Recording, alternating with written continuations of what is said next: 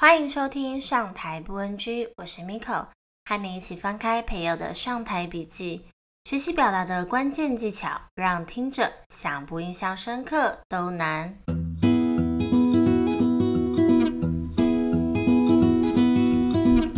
现在是个注意力稀缺的时代，每次上台，你是否都很害怕冷场，没人理你呢？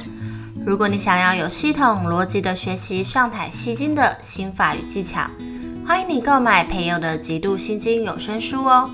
培友老师亲自录制的有声书，亲自示范教你如何精准说话。一般这种工作坊课程费用，大概都要上千元，但一本有声书只要少少的三百元，还能无限回播，不怕错过任何重点哦。当然，如果你习惯阅读文字，极度吸睛也有实体书和电子书的选择。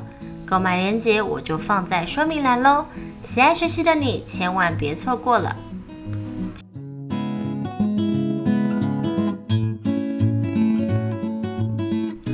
工作汇报的时候，你明明把这些日子自己的工作重点和成果总结得很清楚了，你希望主管听完后，就算不当众表扬你，至少也说一声：“嗯，这些工作真不容易，这阵子你辛苦了。”嗯，但是主管听完后，却只是面无表情的点点头，示意下一位同事继续报告。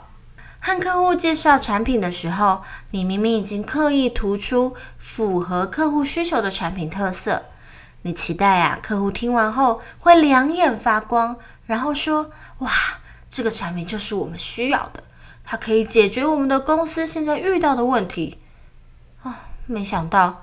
客户听完后，却只是淡淡的说：“嗯，我们回去再讨论讨论，有需要会和你联络。谢谢你的简报。”啊，天哪，这中间到底出了什么差错？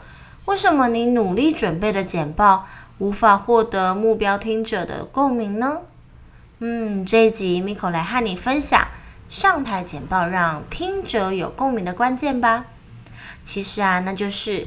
分清楚你的目标听众是属于感性听众还是理性听众。感性听众呢，就是当你用案例来支撑你的论点的时候，他特别的喜欢听，特别的有共鸣。而理性听众是当你用数据来支撑你的论点时，他会开始点头，特别容易被你说服。相反的，如果你对感性听众不断诉说着各种数据，他当然也知道这些数据很重要，但是很容易就会变得不耐烦。当你对理性听众说着各种案例，他也会觉得你在浪费时间。为什么不干脆点给我能支持你论点的数据就好呢？听到这里，你会有个疑问：嗯，我怎么知道我的主管、我的客户，他们究竟是感性还是理性的听众呢？第一次和他们简报的时候，的确是没有办法辨别的。那所以我的方法呢，是第一次和重要的听者简报时，每个论点我都会准备案例和数据，然后我会观察，当我讲案例或者是数据的时候，他们有没有反应？什么叫反应呢？比方说，会不会开始写笔记？头会不会突然抬起来？会不会开始摸下巴？这些反应都代表，哦，他们产生共鸣了。那我就会记住，他们是在我讲案例时有共鸣，还是讲数据的时候有共鸣。在下一次简报的时候，我就会把对方有共鸣的内容增加比例。比方说，我的主管是属于感性听众，那我就在下次简报时，每个论点都一定会准备一个案例，但不用每个论点都准备了数据。只有在关键论点的时候呢，案例和数据都要准备。我人生的第一份工作面试，就是我未来的主管担任面试官。我有发现，当我面试时讲到一些社团的经历时，他开始露出了不耐烦的表情。但是我讲到了我曾经参加过多少社团，担任社团的干部有多长时间。代表社团夺得了多少次的特优？这些数字他却非常有兴趣聆听。当我离开面试场地时，我就告诉自己，嗯，如果有机会未来来到这家公司任职的话，我在工作汇报的时候，我一定要跟我的主管以数据作为我的报告主轴，因为我的主管是理性听众。后来呢，我也幸运的录取了。每周的工作汇报，我都准备好各项工作数据，主管非常吃这一套哦。其他的同仁可能每次汇报完，主管都会额外的询问很多问题，但我不一样。每次我汇报完，主管都是直接点头通过，很少问问题。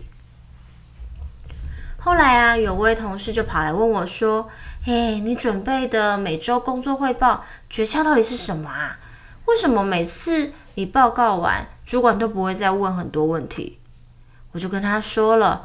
嗯，我发现主管其实是理性听众的这件事情，也告诉他说，在报告时如果多准备一些数据，每个论点都用充分的数据来支持，也许主管就不会有那么多的疑问了。而且讲太多案例的话，你反而会让我们的主管不耐烦哦，他会宁愿等你讲完再来问你数据。这位同事听完之后呢，他和我一样。后来做了些改变，在工作汇报时，他开始准备了各种知识论点的数据。果然，每次他汇报完呢，主管就比较少会再问他额外的问题嘞。好啦，听完我的案例，我们来整理一下这一集的三个重点吧。